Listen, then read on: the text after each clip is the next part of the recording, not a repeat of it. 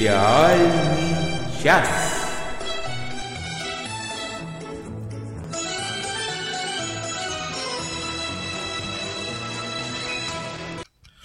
Добрый вечер, добрый день, доброе утро, доброго времени на вашем Марсе. А, с вами, как всегда, сериальный час в его укороченном составе. На этот раз укоротили Олю Бойко, которая отпросилась и принесла справку, все как положено. Но в результате с вами осталась Надя Сташина. Всем привет! И ведет эту трансляцию Денис Альшанов. И надо сказать, что сегодня у нас очень рискованный подкаст, потому что в отсутствие Оли, если мы с Денисом не сойдемся во мнениях по поводу кого, какого-нибудь сериала, некому будет нас разнимать. А, да?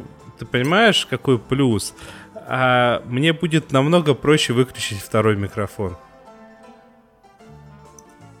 Ну а, ничего, я пролезу в третий телевизор, ты же меня знаешь. А, да, я предлагаю, прежде чем э, начинать, буквально два слова сказать о том, о чем нас спрашивали э, в комментариях. Будем ли мы обсуждать, как его зовут-то, э, премию Эми. Я, если честно, после этого вопроса полез, посмотрел, кто там что получил. я думаю, мы обсуждать не будем, потому что ну, там все настолько ну, предсказуемо. Нет, ну почему? Не совсем предсказуемо. То, что Флибэг получит столько призов, это было, это было совсем непредсказуемо. Все-таки сериал такой тонкий, мы как-то не очень рассчитывали, что его вот так вот сразу заметят в Америке. Да его за повесточку а, я... чисто. Я безумно рада за Тони Шалуба, потому что со времен Монка я его обожаю. Кто там еще из любимчиков-то? А, ну ты должен радоваться, что твои престолы получили, хотя там много всяких, по-моему, других было претендентов. Но за Динклейджа я рада, он великий, ну, он великий. Да. Ну, с другой стороны, это же всего лишь Эми. Как это еще было в Симпсонах. Да ладно вам, у кого нет Эми, у всех есть Эми. Там столько за год вручают этих Эми, там сколько номинаций, столько 20, по-моему если не Но больше. все равно. К тому же я рада, что наградили Джоди Комер. Мне за нее в прошлом году было очень обидно. Хотя я не досмотрела «Убиваю Еву» второй сезон. Ты знаешь, Ой, или уже третий. Нет, второй. Ты знаешь, я, я, я реально пролистал, и вот практически все как-то выглядело очень предсказуемо в плане того, кто, кто получил и получит. Поэтому, мне кажется, глубоко погружаться в эту тему как-то бессмысленно. Ну, тем более в отсутствие Оли, которая, может быть, может быть, ей бы было бы что сказать более подробно. Я просто порадовалась и как-то и легла спать дальше. Ладно, все, давайте тогда начинать. Тем более первая тема у нас такая радостно торжественная.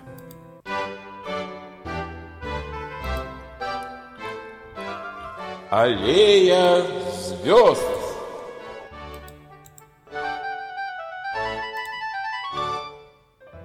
22 сентября 1994 года на экране впервые появились друзья. То есть это на следующий день после нашего предыдущего подкаста и почти неделю тому назад. Вдуматься только, сколько, 25 лет прошло, а этот сериал до сих пор смотрят и, и любим тысячами и сотнями, и даже самая тяжелая артиллерия в этом подкасте, то есть я, его любят. Так что, ух! Вот почему, почему ты, вот почему я осталась в одиночестве сегодня. Сегодня твое слово против моего в этом вопросе. Ну хорошо. А, в любом случае, мне кажется, говорить в очередной раз про этот сериал, который, мне кажется, не видел только ленивый, а, ну прямо настолько бессмысленно-бессмысленно. Тем более я на этой неделе э, снял видео, в котором рассказал много таких вот скрытых моментов, и мне добавить нечего. Просто еще раз хотел поздравить любимый сериал с его 25-летием и надеюсь, что продолжение никто никогда снимать не будет.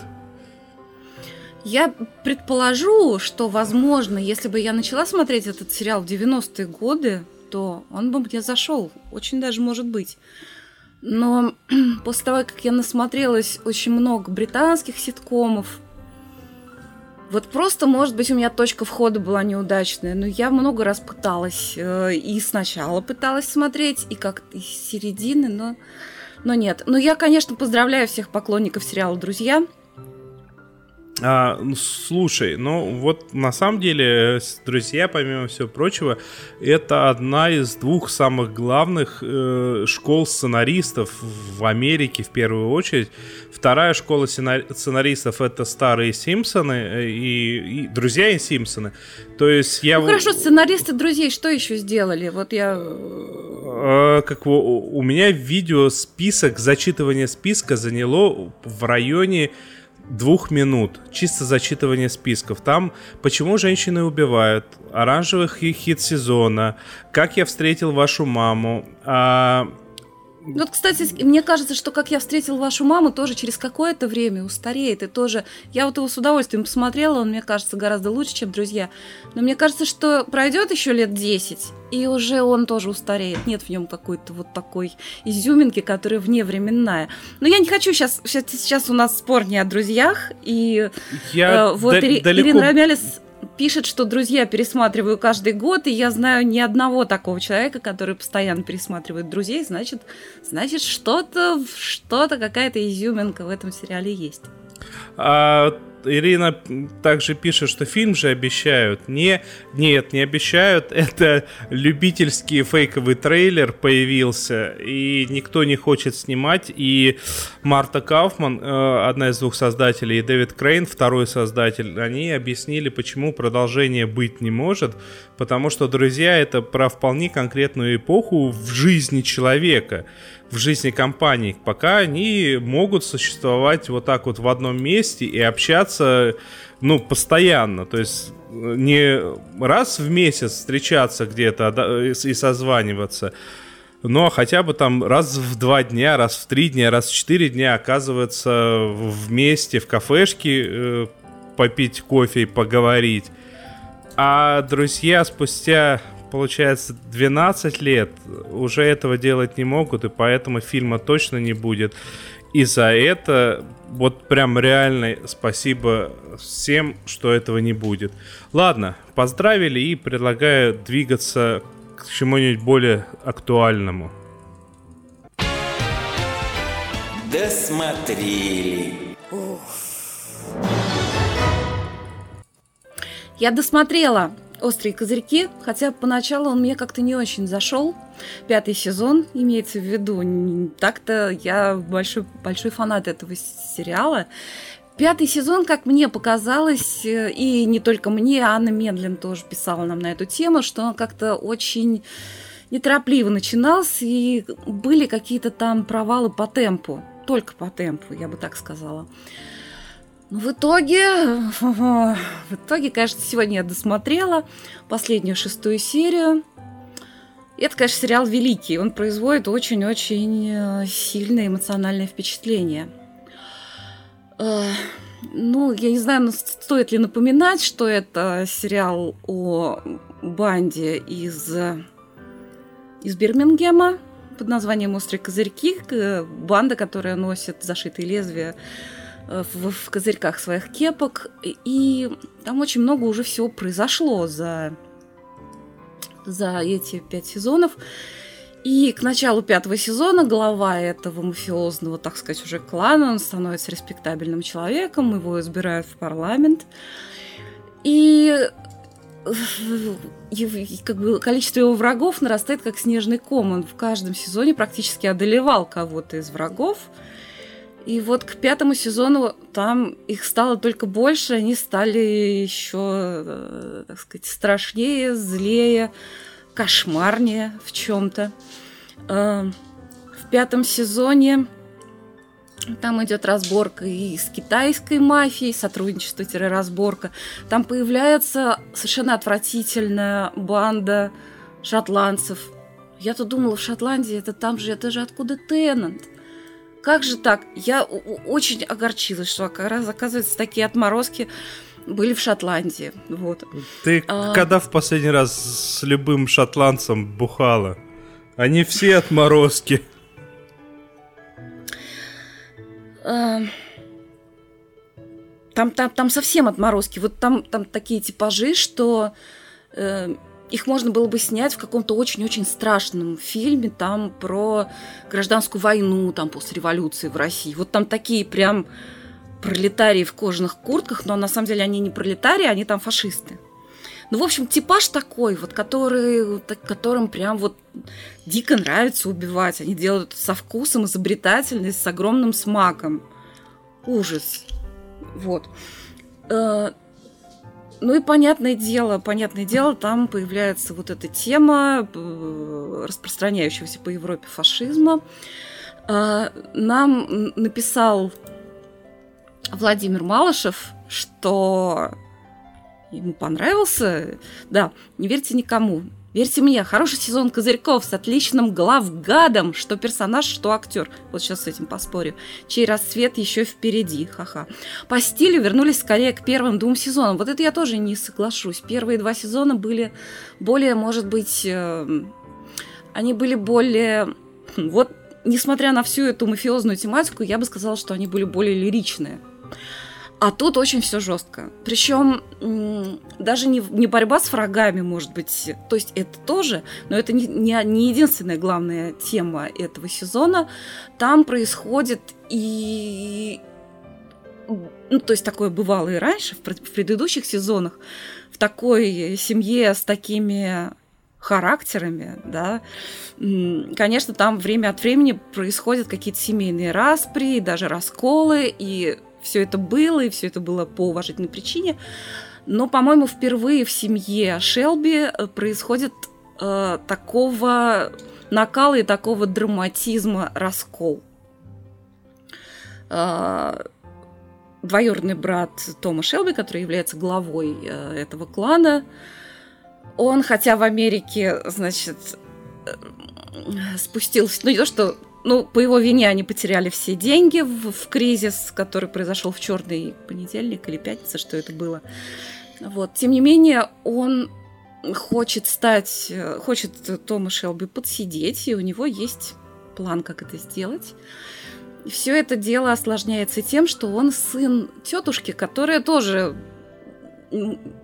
если не первое лицо в клане Шелби, то как-то и не второе, потому что она совершенно такой уникальный персонаж. Так вот.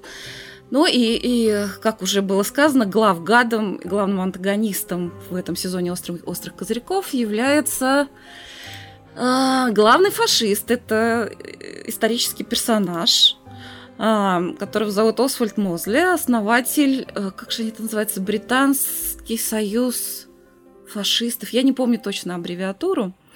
Так вот, Прости, этот... я тебя перебью, но пока да. это, вот я тебя слушаю, у меня такое ощущение, что все это приквел к этим, к Дживсу и Вустеру.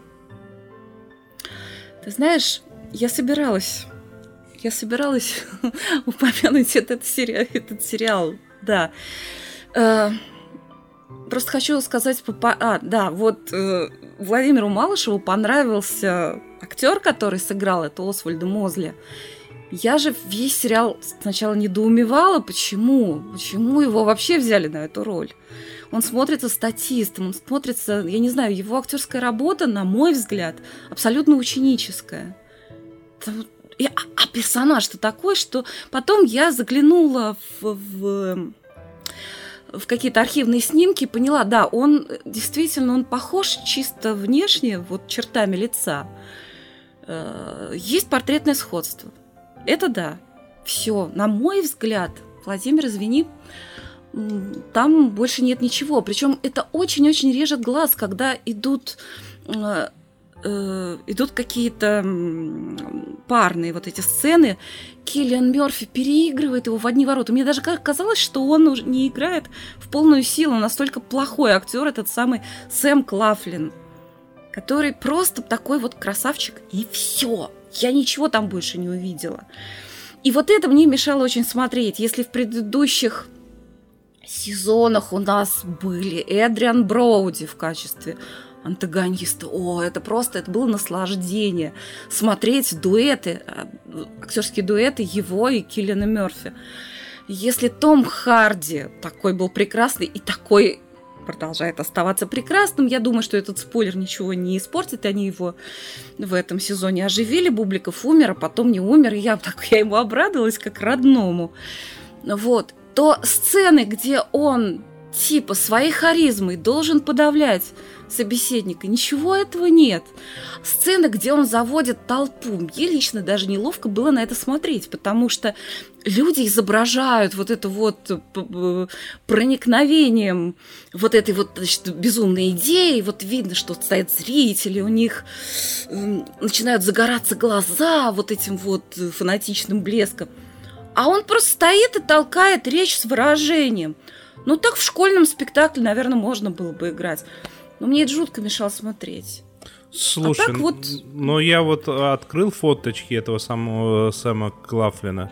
А, на мой взгляд, ну, может, его просто в сериале усиленно закремировали, а так он больше похож на то ли хипстера, то ли питника.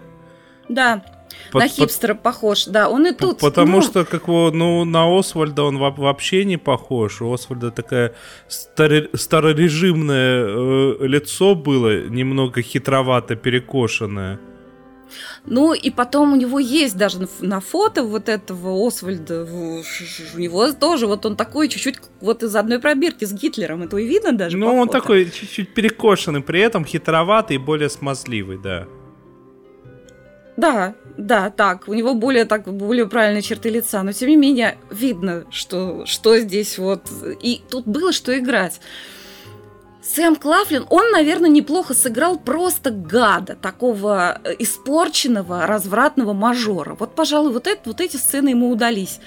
Вождя британского фашиста у него сыграть не получилось, просто, на мой взгляд, от слова совсем. Вот даже этот карикатурный э, персонаж из Дживса и Вустера смотрелся, на мой взгляд, более органично в этой роли. Слушай, ну там просто прекраснейшая, на самом И эпизод прекраснейший, и роль была прекраснейшая с ним. И было... Да, там был не единственный эпизод, он там появлялся. Да, да, он появлялся, но вот эпизод, где его много было, он был прям прекрасный. Было видно, что человек пыта- пытается изобразить из себя соль земли. Это было, конечно, прекрасно, это было смешно. Да, ну так вот, ну, все... кстати, это первый, по-моему, это первый, да, сезон, эм, который из острых козырьков впервые они не закончили сезон какой-то внятной точкой. То есть все закончилось на серии клиффхенгеров. Ненавижу все... такое. Это значит, что ну, шестого сезона не будет. Будет. Будет и шестой, и, сез... и седьмой. Ну, по крайней мере, э, все это утверждено. А, Владимир Малышев прослушал, у него бесит, у него не работает интернет, и он не, не слышал, как я ругала Клавлина. Ну хорошо. Э, я надеюсь, мы потом еще к этому спору вернемся в комментариях э, в Фейсбуке. Э, так вот, и все эти клиффхенгеры, которыми закончился пятый сезон, они сделаны очень здорово, и теперь я с двойным нетерпением буду ждать продолжения. В общем, смотрите «Острые козырьки». Если вы еще не смотрели, это шедевр. Несмотря на то, что я сейчас ругалась на главгада в пятом сезоне – и это выдающийся сериал абсолютно. Ясно. Давай чему-нибудь менее выдающемуся. Давай. Эй, голубушка, то у вас депрессия. Вот хорошее средство. Будете принимать по одной-две каждый вечер. Доктор, а три серии можно? Можно, голубушка. Смотрите, сколько хотите.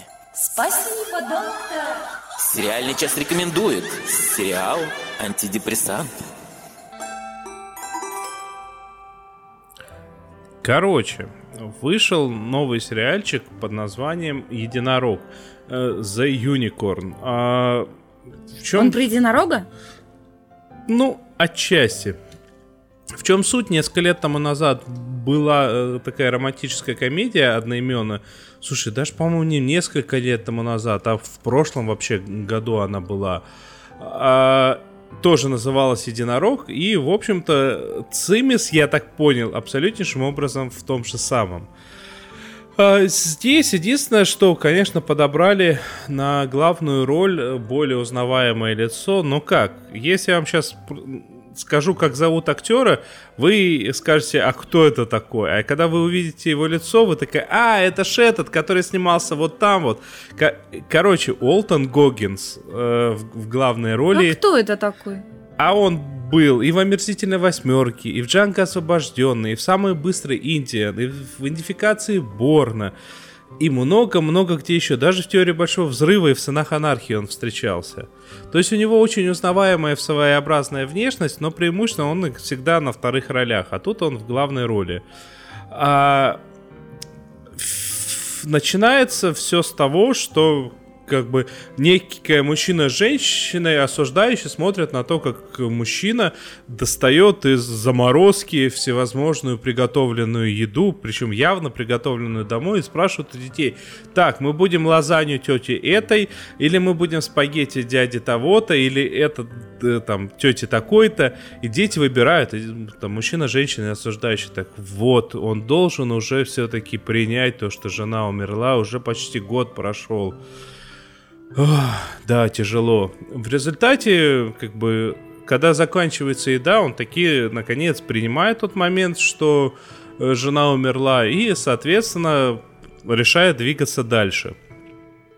В этот момент его все вот эти вот друзья, а он живет в субурбии и не просто в, в пригороде, в таком вот пригороде-пригороде, а в таком каком-то полуфантастическом пригороде, где все друг с другом дружат. Э, то, то есть вот постоянно собираются компании, все друг друга знают очень хорошо. И соответственно, его, ему заводят анкету на сайте знакомств, и тут же начинают сыпаться там ему эти, типа, дзынь-дзынь-дзынь-дзынь, э, всякие отклики. А все почему? Потому что он, оказывается, единорог. Потому что он 40-летний мужчина, который впервые разведен, ну, точнее, даже он даже не разведен, он стал вдовцом в 40 лет. А, при этом у него нету никаких кризисов среднего возраста, он не пытается ездить на Порше. А, ну, ну, то есть это не 40-летний мужик, который это, плюнул на семью, ушел из семьи и кинулся во все тяжкие. А как у мужчина, который ну, 40 лет одинок, но ну, как, ну, как бы при этом нормальный мужчина, ну, абстрактно выражаясь. Поэтому его за, занесли в разряд единорогов, в мифического вида. А, выш, вышла одна серия э, из плюсов сериала. Вот этому сериалу, на мой взгляд, очень э, на пользу пошло то, что э, выходит по серию в неделю. Они все разом вывалили. А, и первая серия, в принципе, меня даже во многом зацепила. То есть, ну, посмотреть, в общем-то, интересно.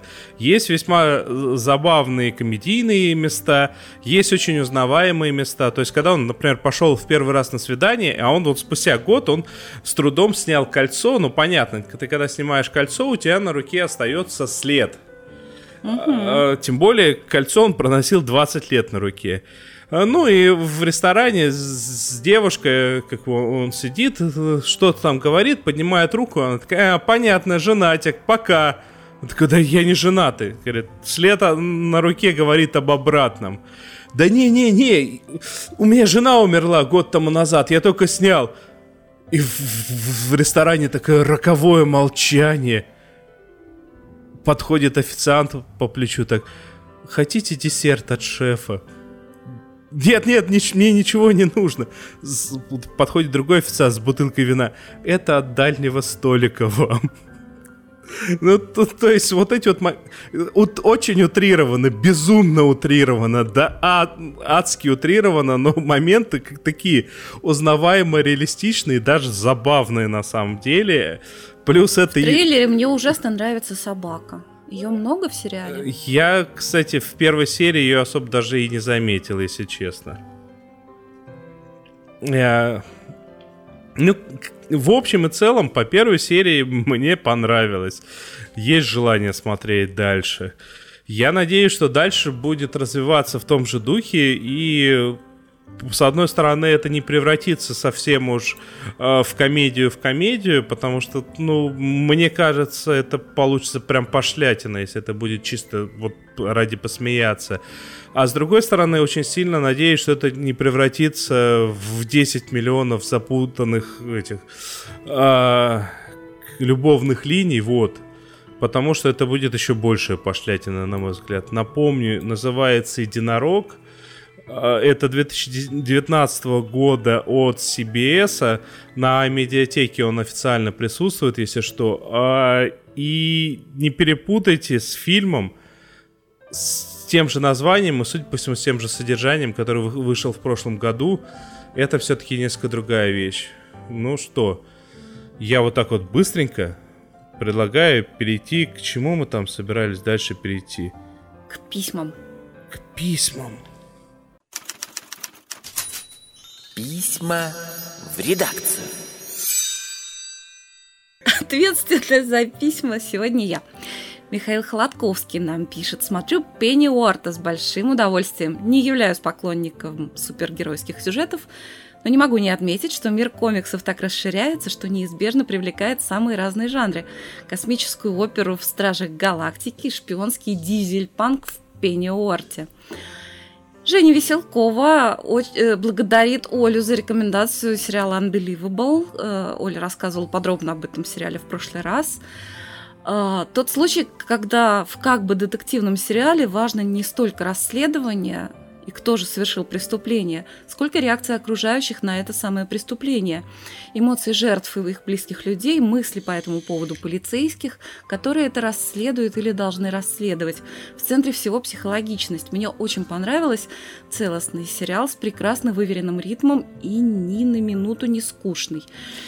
Да, я чувствую, мне тоже придется посмотреть этот сериал. Оле, спасибо большое за него. Ты Шуваева тоже благодарит Олю, это все тоже в Олину копилочку. Пишет, все три сезона Глоу проглотила за неделю. Максим Магин напоминает, что исполнилось 75 лет Майклу Дугласу, и что он пересматривает метод Каминский, это как бальзам на душу. Также Максим Магин обращает наше внимание, что на Netflix вышел смотрибельный сериал «Политика» о молодом амбициозном парне, который претендует на пост президента студенческого совета. Меня, если, меня, если честно, схватило где-то на 10 минут, я не знаю почему. Вот. Ну, Максиму Магину понравилось. Он пишет, что политические молодежные баталии пересекаются с семейными драматическими событиями. По настроению напоминает карточный домик. Вот так. Ну и сегодня у нас будет э, уже такая практически постоянная рубрика «Звуковое письмо от Анны Мендлин». Она посмотрела сериал, о котором на самом деле в каком-то из выпусков я рассказывала. В каких-то? В одном в каком-то, по-моему, выпуске Нет, я рассказывала, но... Ну хорошо, ты прям как Монг, все помнишь. Может, тогда вспомнишь, в каких. Э, сериал этот довольно незамеченным прошел, а заслуживает он гораздо большего, поэтому я считаю, что совсем не грех о нем напомнить. Сериал называется «Столик в углу». Привет, это Аня Медленно. Хочу рассказать вам о сериале, о котором, оказывается, когда-то рассказывала Надя, но очень давно, и я сама этого не знала, пока она мне не напомнила. Сериал называется «The Booth at the End». А, и по-русски его переводят как «столик в углу». Он сделан был лет 6 или 7 назад, а, и сделан был для интернетного показа, а сейчас появился на Амазоне.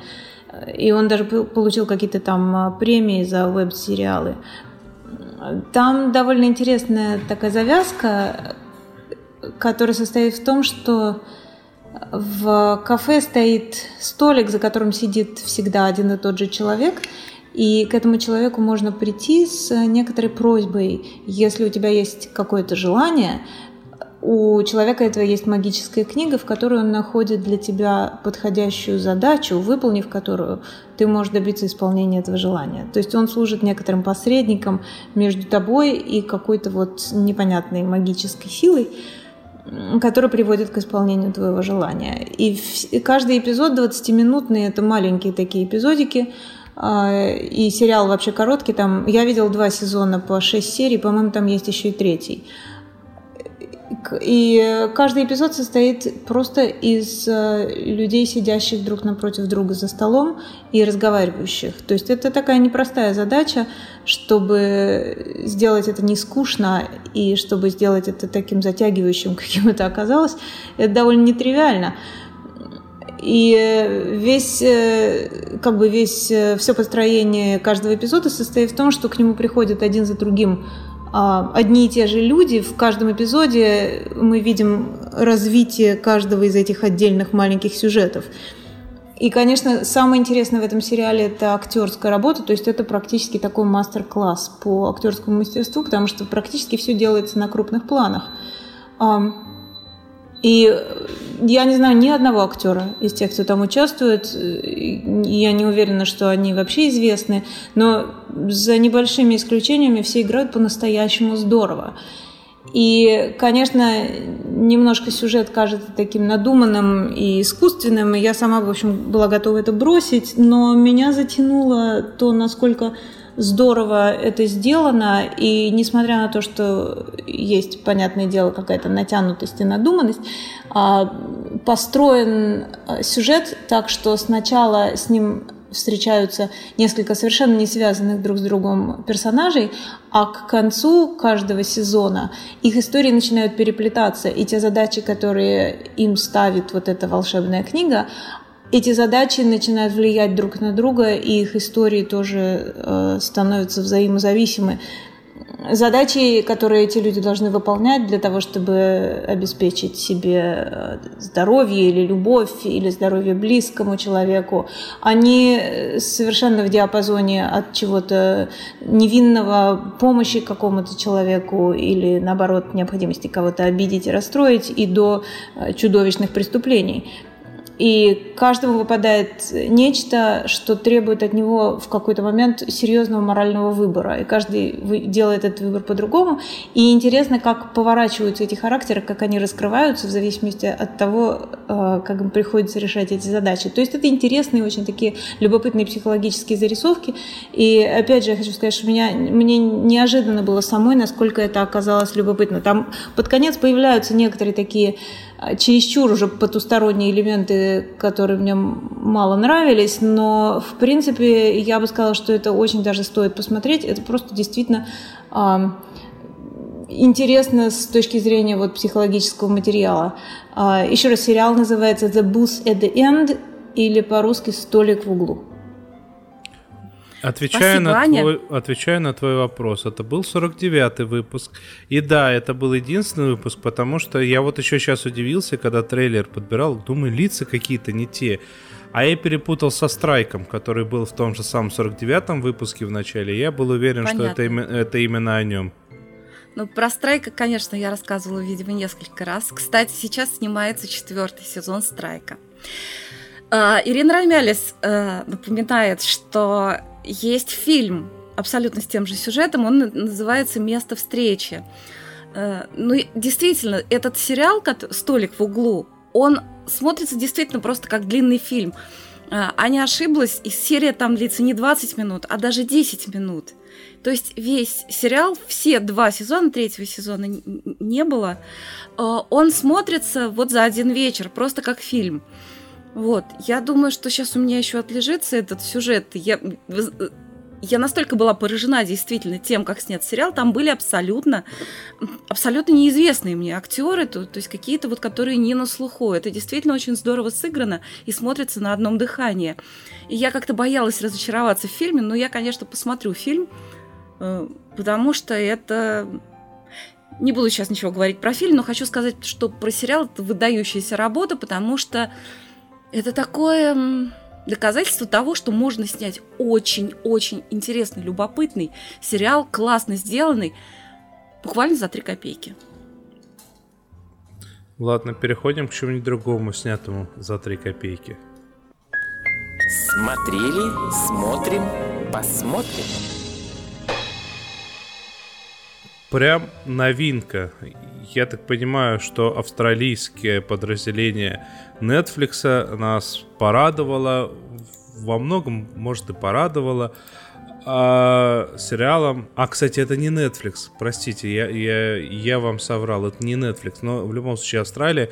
Сериал называется а, «Записки водителя Убера». А, и, в общем-то, вся концепция сериала кроется в названии.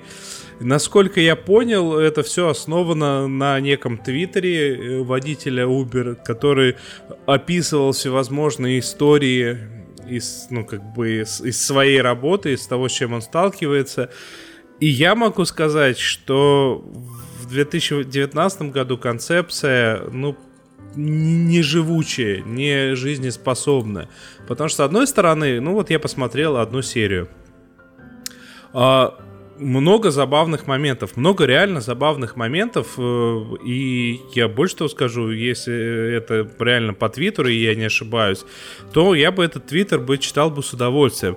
Ну, потому что там, э, например, первая клиентка, которая ехала на переднем сиденье рядом с ним, а, э, они с ней обменивались гадостями. И в какой-то момент он такой почувствовал, ну, точнее, явно видно, что и она почувствовала, и он почувствовал, что это уже переходит в флирт. И она такая, все, я выйду здесь. А потом, причем гадостями обменивались очень так эффектно, красиво, хорошо. Это надо еще уметь так хорошо гадостями обмениваться. Потом следующая клиентка, которая вообще ни слова не сказала ему, даже на его вопросы, типа, едем туда-то, ну, стандартные вот эти вот вопросы, которые водители э, Яндекс Такси, Убера, вот всех подобных служб задают, э, ничего не ответила и начала рассказывать историю про то, как э, она ехала с мужем, сбили енота, э, там муж себя как-то повел особым образом, ее это возбудило и все прочее в том же духе. Вообще, э, если это рассматривать в рамках телевидения, то есть если бы это было бы на телевидении лет 15 тому назад, то при перещелкивании каналов ты на этом остановишься тебе было бы интересно там посмотреть последние 10 минут из этого, э, из этой истории. А, но представьте себе сезон 10 серий по полчаса или 20 серий по полчаса, по 23, по 25 минут, где 80% времени действия происходит в автомобиле, и вот эти вот люди разговаривают, причем как бы это даже не скрытая камера. Был, было такое шоу на американском телевидении, где скрытая камера в автомобиле, и потом, естественно, люди подписывали согласие, что можно э, это дело выпускать в эфир. Но это не скрытая камера, то есть это все постановка, и ты не знаешь, что из этого там правда, что из этого неправда. И ну, как бы бежать в интернет смотреть, я вот не верю в концепцию того, что это вот сегодня это стартанет. Мне кажется, практически телеканалы себя в классическом виде изживают. Э, или им нужно выпускать что-то уровня Игры престолов, чтобы было желание у всех включиться в день премьеры новой серии, чтобы там рейтинг премьерный был какой-то запредельный. Или делать что-то гораздо более разнообразное и интересное. С другой стороны, еще раз, концепция обалденная. Если это по Твиттеру, и я найду этот Твиттер, я его буду с бешеным удовольствием читать, ну потому что, ну я прекрасно я всегда говорил, что в тот момент, когда самый умный из людей становится клиентом, он превращается в полнейшего идиота. Наиумнейший из людей становится э, глупым, как только э, ты становишься чьим-то клиентом, и это не твоя сфера компетенции. И иногда это превращается во что-то безумно смешное. Ну, ну, ну, ну, ну, не, ну не сериал же, ну господи. Вот так вот. Еще раз напомню, дневник водителя Uber, Diary of an oh, Uber Driver. Как-то звучит по-нацистски, если честно. А, единственный момент, который э, стоит отметить, так как все это снимается в Австралии, э, то, соответственно, э, в отличие от России, еще не, некоторых стран, где э, и Uber, и в конечном итоге все его преемники, это про такси, именно про такси-такси, то там у них водители Uber это люди, которые не являются профессиональными таксистами. И, соответственно, тут прям за первую серию ему в лицо дважды прилетало всякими кебабами от профессиональных таксистов, которые прилетают в Австралию, чтобы таксовать, а, получают все разрешения и все прочее, а их э, вытесняет с рынка Uber. И вот это вот со стороны из России смотрится забавно. Потому что у нас происходит все то же самое, только все водители Uber, ну, которые у нас Яндекс Такси, они все сами приехали, чтобы работать в Uber. Вот как-то так. Мне Понятно. нечего добавить. Вот, вот, вот. Я, э, слушай, точно вспомнил. Был еще сериал такой, назывался Shit My Dead Say. Э, как его по-русски? Ну, короче, при... глупость, которую говорит мой отец. А, вот там вот была вот ровно та же самая концепция а, про то, что а, экранизировали Твиттер, когда некий миллениал, ну, точнее, журналист вернулся в отчий дом, а отец такой э, бывший моряк, и, соответственно, он очень группный язык, но при этом звучит это все очень забавно. Я когда читал этот твиттер оригинальный, я угорал каждый раз. Я прям у меня были сомнения, что это на самом деле, с одной стороны, а с другой стороны, у меня были сомнения, что это э, все как бы можно придумать. А сериал когда... по Твиттеру, это да, это а, свежее. А, а, как, а когда вот этот сериал вышел, я посмотрел две серии и такие, а, эту шутку помню, эту шутку помню, а в сериале вообще не работает. Вот так вот. Ну что, поехали дальше? Поехали дальше. И тебя вылечат, и тебя тоже вылечат, и меня вылечат. А, сегодня Оля, к сожалению, отсутствует у нас по уважительной причине. Поэтому не будет ничего такого интересного про орги или про феминисток или чего-нибудь еще такое зажигательное. Зато сегодня есть я. Поэтому сегодня я отдаю должное своей ипохондрии. Сегодня у нас целых два сериала про доктора. Э, совершенно неожиданно. Это как бы было бы долгожданное, но я не думала, что они еще снимут сезон. Слушайте, доктор Мартин вернулся с девятым сезоном. Это больше, чем было у Доктора Хауса. Нет, это, конечно, британские сезоны. Они, он не длинный, там, по-моему, серии по 8, что ли, в сезоне, или даже по 6. Но, тем не менее, доктор Мартин. Я еще расскажу сегодня про хорошего доктора. Я знаю, многие его смотрят. Я не знаю, почему я его смотрю. Почему его хоть Если... кто-то смотрит? Ты хотела сказать. Да, я сегодня еще задамся этим вопросом. Если вы любите сериалы про докторов, ну посмотрите доктора Мартина. Почему-то он не, не настолько известен, да, он такой, такой смешной. Это сериал про гениального доктора, который немножко, ну, такой Чебурашка. он нелюбезный совершенно. Да, у него проблемы с коммуникацией, он говорит все время правду матку, он никогда не улыбается. Это, ну, тоже что-то вроде синдрома. Ну, в общем, он немножко аутичный такой.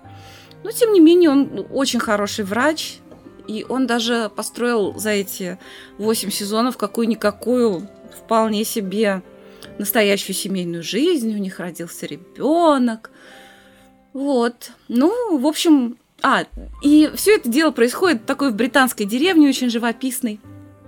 И там очень много смешных персонажей. Таких провинциальных, милых, в чем-то нелепых, трогательных. Есть там такая аптекарша, которая даже была влюблена в нашего доктора. Такая пожилая женщина в таком воротнике, который она носит, я уже не помню почему, не потому что она больна. Так вот, э, в этой новой серии девятого сезона у нее появляется поклонник – который хочет ей устроить романтик. Он везет ее на лодке, такую красоту, на маяк.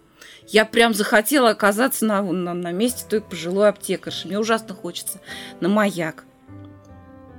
Ну, конечно, там все не слава богу, и появляется у нашего доктора в этом сезоне серьезная угроза его карьере. потому что к нему присылают инспекторшу.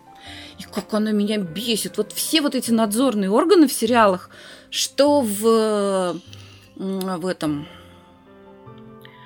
Что в... Ой, я забыла, как этот сериал называется. Что, что в Шетланде э, надзор присылают, чтобы там полицейские все, себя все правильно вели, только работать мешают. И тут тоже прислали такую инспекторшу. Ах, вот, вы там напугали пациента. А что я ему там сказал, вот, все как, надо. И кто-то за него заступается и говорит, что да, мне ваши там любезности ни к чему, там, мне вот шашечки, не шашечки, а ехать. Он клевый доктор. Ну, в общем, ему прям грозит потеря карьеры. И в первом же эпизоде так уж как так получилось, что немножечко там по его вине нашего доктора Мартина, эта самая инспекторша загремела головой в какие-то провода, у нее остановилось сердце. Ну, доктор, ты ее, конечно, спас, но непонятно, как это повлияет на результаты проверки. В общем, посмотрите. Особенно, кто, например, посмотрел по моей рекомендации Монка, кому понравилось. Посмотрите доктора Мартина. Они чем-то, чем-то, чем-то пересекаются. На самом деле он не совсем про медицину, он почти не про медицину, то есть он про медицину, но он про жизнь, и он очень смешной, он очень британский, он очень такой теплый. Посмотрите доктора Мартина.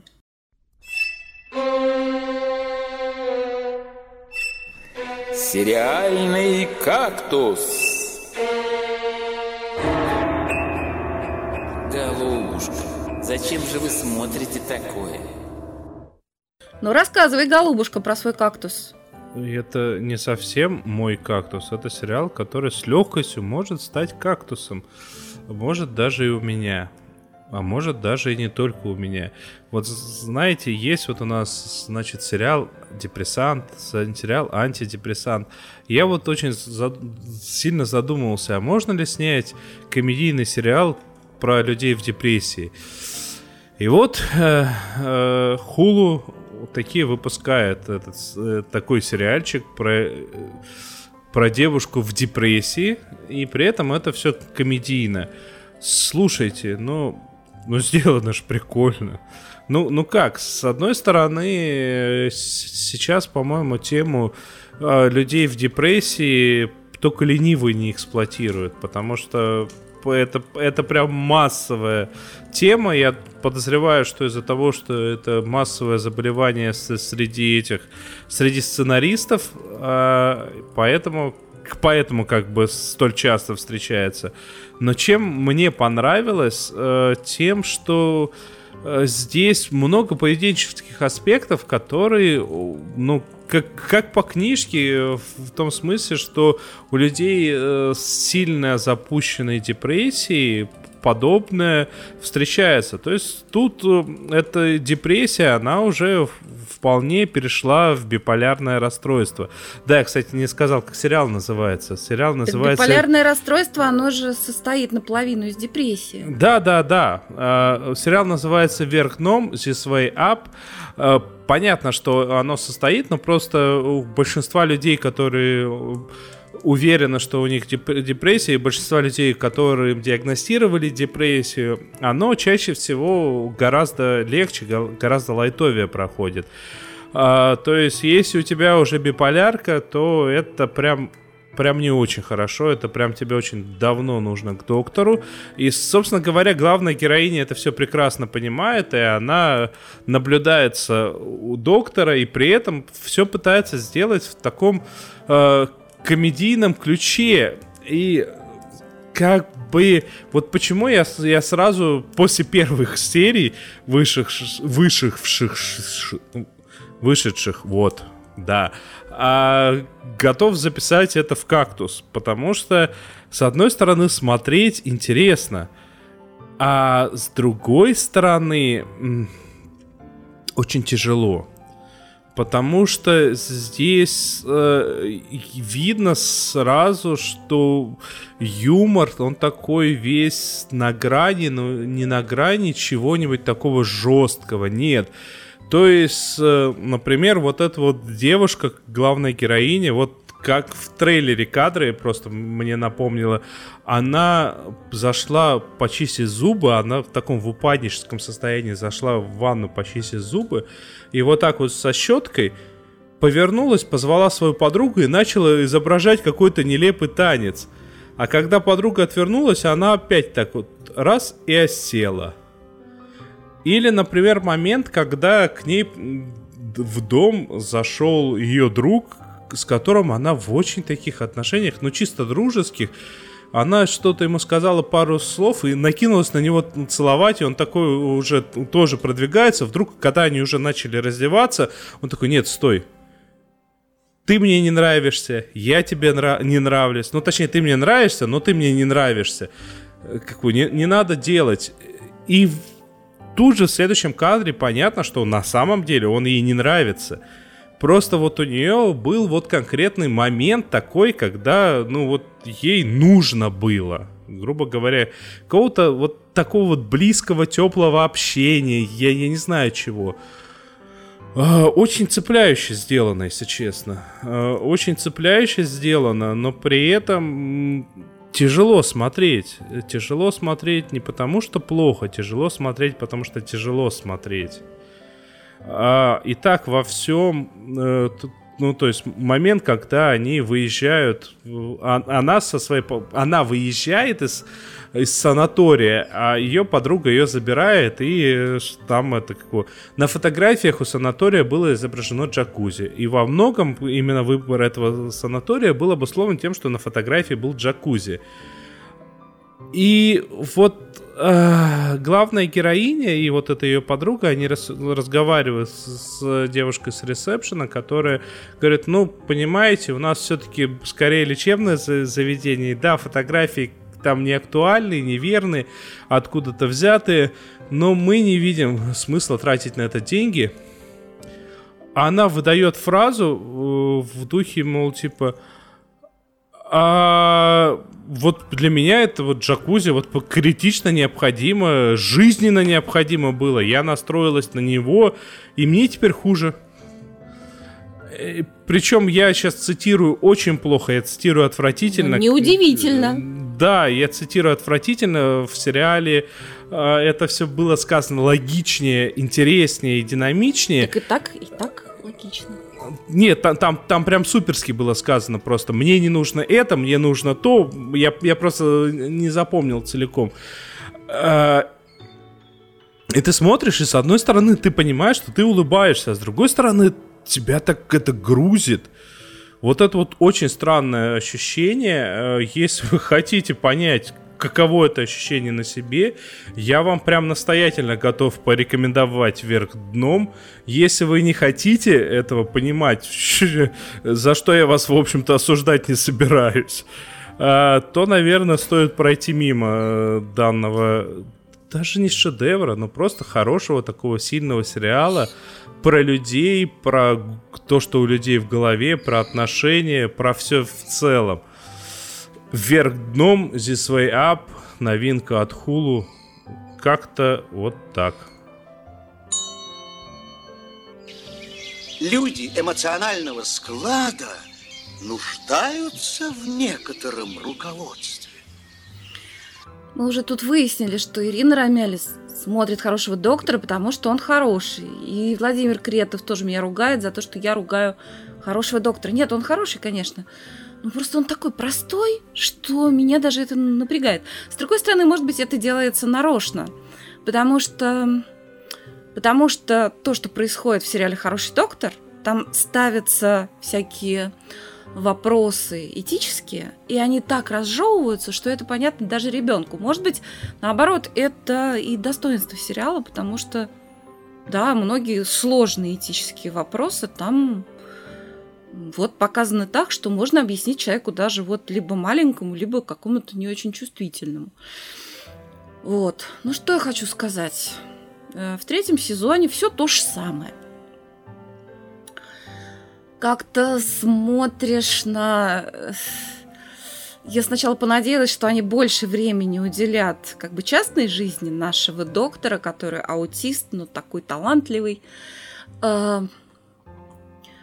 Э, Но нет, все так вот, вот, болезни, кейсы и... Хотя им, конечно, сложно выдумывать, все уже было. Вот в этой серии они разбирали прям какую-то девушку на запчасти. То есть они у нее изнутри, с живота вынули все органы.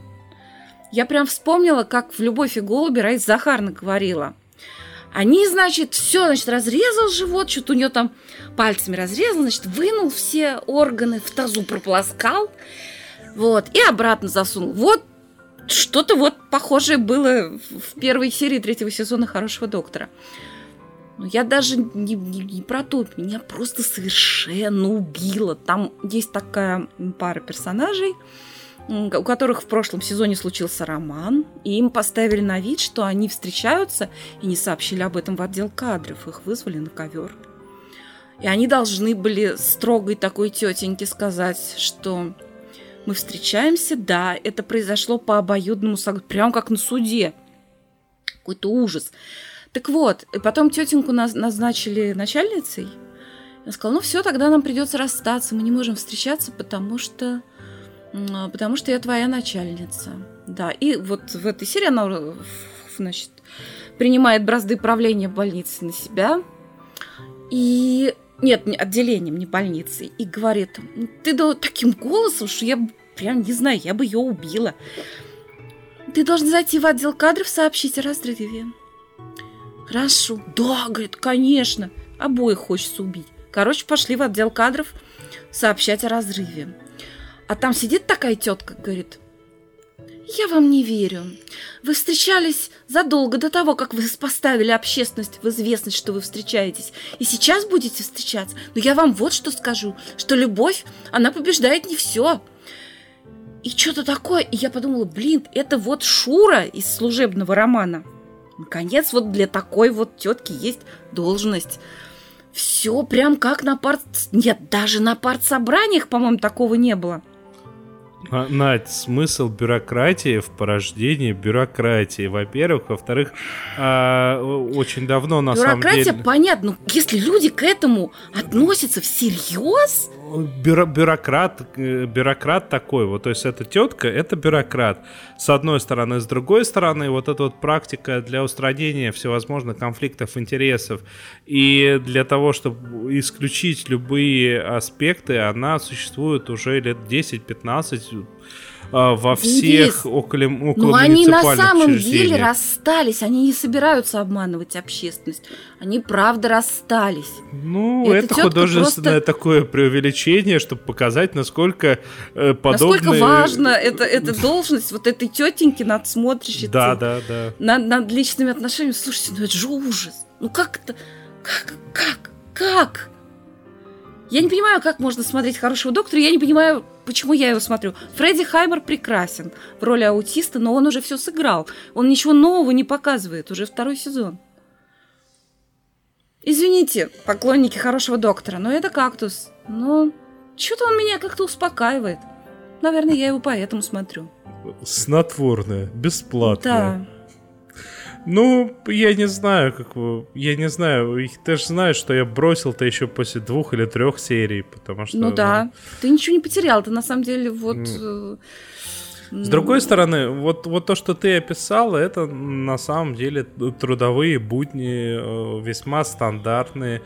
Я думаю, во многом поэтому как бы шоураннер, который любит вставлять вот такие вот около, около реалистичные моменты к себе в сериалы, поэтому он взял и вставил этот момент, потому что, ну, ну это на самом деле так. Во времена хаоса это было еще несколько по-другому, а сейчас вот, вот, вот это вот стало нормой и обязательной нормой.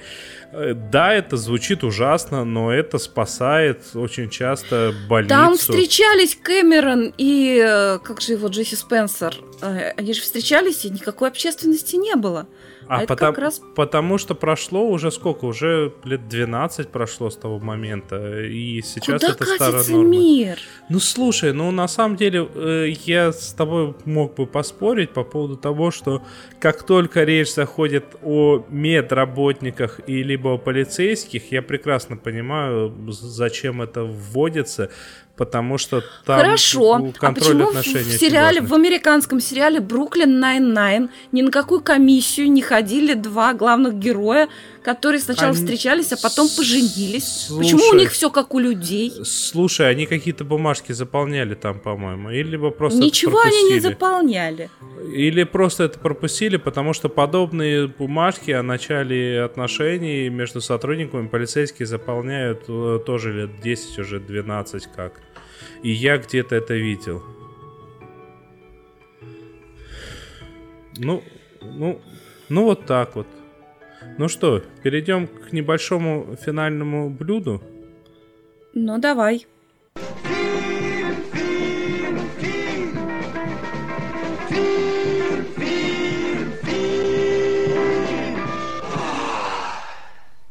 Ты сама не знаешь, насколько верно ты э, упомянула Brooklyn Nine-Nine. Посмотрел, посмотрел я, точнее, пересмотрел в который уже раз э, такой прекраснейший э, комедийный фильм, который называется «Пол», а наши назвали «Пол. Секретный материальчик». Это про то, как два гика путешествовали по Америке в роли гиков Саймон Пэк и Ник Фрост, и случайно встретили инопланетянина, который, ну, выглядит как такой типичный инопланетянин, и причем этого инопланетянина озвучивает Сет Роген. Фильм очень смешной, местами прям необычайно смешной. Но вот сейчас, пересматривая его в очередной раз, я обратил внимание на следующие вещи. Во-первых, там снимается Джейсон Бейтман, хорошо знакомый нам по задержке в развитии и по Ozark, да, Ozark он называется. Да. Во-вторых, другим агентом, там в, роли другого агента, там Билл Хейдер, который нам хорошо известен по Барри. А в-третьих, третьим агентом там не кто-нибудь, а Джо Ло Трульо, который нам хорошо известен по Brooklyn Nine-Nine. Это вот этот вот главный Это друг главного похож. героя. Ну, не обижай ты мальчика. Ну, что ты в самом деле? Не похож он на него. Нет, он похож на, Медведева, который, который... Он бы стал таким, Медведев, если бы он не стал Медведевым. Вот. Еще здесь есть Джесси Племонс. Это э, тот самый чувак, который э, заменил, э, ну, э, в производстве синего мета э, Волтера, ну, точнее, пытался А, заменить. Рыженький Это который такой. еще из Фарго. Фарго, он... Я не помню Фарго его. Ры- рыжий такой, Да, который... рыжий. Который еще сказал, давайте не будем убивать этого Пинкмана, он нам пригодится. Да, он мясника играл в Фарго. Да, и Джеффри Тембор, который, опять же таки, был в задержке в развитии и много где еще в сериалах он снимался. Я вот о чем подумал. Я подумал, что... а, кстати, он даже еще в свое время, в мохнатые годы, снимался в том самом э, чертовом, ну, чертова служба в госпитале Мэш, еще в самом первом, в старом. Я вот это сейчас вспомнил. Ну, короче, о чем я подумал в первую очередь. Вот смотрите, наверное, у всех у нас были такие моменты, когда вы смотрите в- либо впервые, либо пересматриваете какой-то старый, хорошо знакомый фильм и такие, «А, это ж актер, он нам теперь хорошо известен по Breaking Bad. Ой, либо по тому сериалу, либо по этому сериалу. А когда актеры, которые там были подчас даже на каких-то важных, но второстепенных ролях, то есть не главная роль, но прям заметная роль в фильме, а, вы их там не запомнили даже, а потом пересмотрев, что, ну точнее, насмотревшись каких-то сериалов, вы пересматривая такие, начинаете их узнавать. Были ли у вас такие моменты в жизни? И с какими фильмами у вас были такие моменты? Вот мне прям стало интересно, у кого как. Вот я Напишите сразу нам. хочу, сразу, сразу хочу сказать, что был такой фильм с Джеком Николсоном в русском прокате «Лучше не бывает». As good as it, it's get, да, Денис? Да. Так вот, э, там э, в эпизоде, в очень маленьком, встречается Лиза Эдельштейн как раз из «Доктора Хауса». И более того, там есть еще два актера из «Доктора Хауса». Э, Они даже не указаны там в титрах. Там можно за столиком в кафе просто вот без слов, у них роли без слов, они просто массовка. Но это Джесси Спенсер и Дженнифер Моррисон, которые Потом играли одни из главных ролей в «Докторе Хаусе», и в жизни встречались, но там они просто сидят за столиком, делают вид, что они разговаривают, и создают просто фон для главных героев. И даже не, не встречаются в титрах. Вот, все в, в фильме э, лучше не бывает. Вот. А еще я с удивлением увидела, что, ну, я после Дживса и Вустера поняла, что в одном из любимейших фильмов, когда у меня ребенок был маленький, мы очень любили фильм Стюарт Литл про мышь, про белого мыша домашнего. Так вот, и там э, папашу в его семье играл Хью Лори, молоденький, хорошенький. Более того, в фильме Стюарт Литл 2 там были уже другие родители. И там... Ой, или это было не в Стюарт Литл? Точно ну, такой короче... же, но другой. Нет, по-моему, все-таки в Стюарте. Да. Или в Далматинцах. Да что ж такое?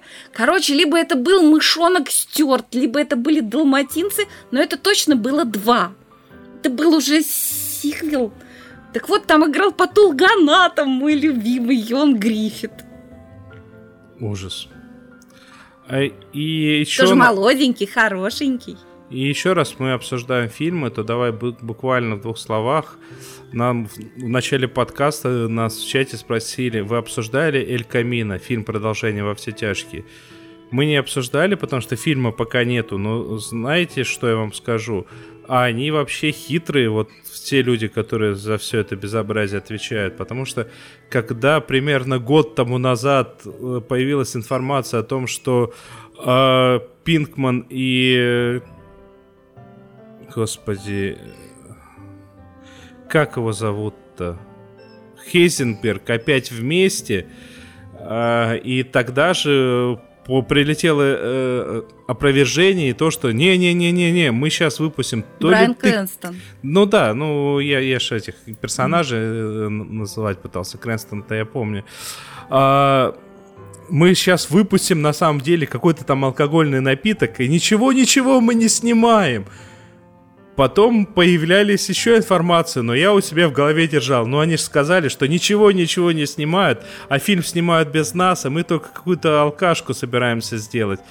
И тут выходит трейлер, в котором все-таки понятно, что они появляются в Эль Камино. Ну что ж, ждем 11 оба? октября с, с ужасом. Оба, да, оба. Я так понял из трейлера, что оба.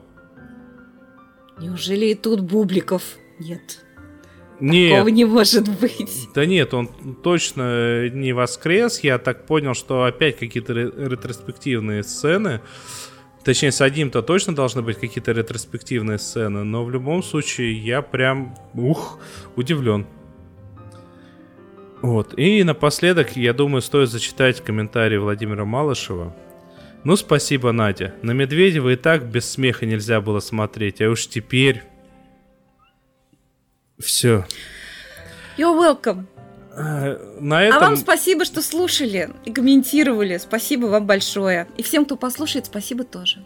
На этом нужно напомнить, что это был сериальный час. Нас можно найти э, на Ютубе, э, в Фейсбуке, в Твиттере, во Вконтакте, э, в Гугле, на нашем сайте. Особенно хорошо, если вы во всех этих местах возьмете и поставите нам пальчик вверх, либо плюсик какой-нибудь, либо звездочку. Если можно 5 звездочек, то 5 вообще замечательно. Потому что 5 это хорошая выдержка. А, э, да.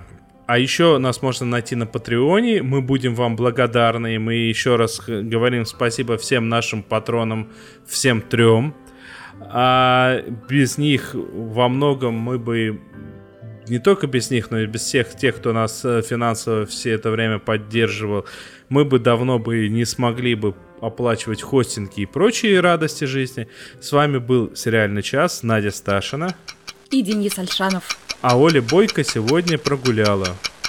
Она веселится, у нее уважительная причина. А мы здесь плачем. Пока-пока.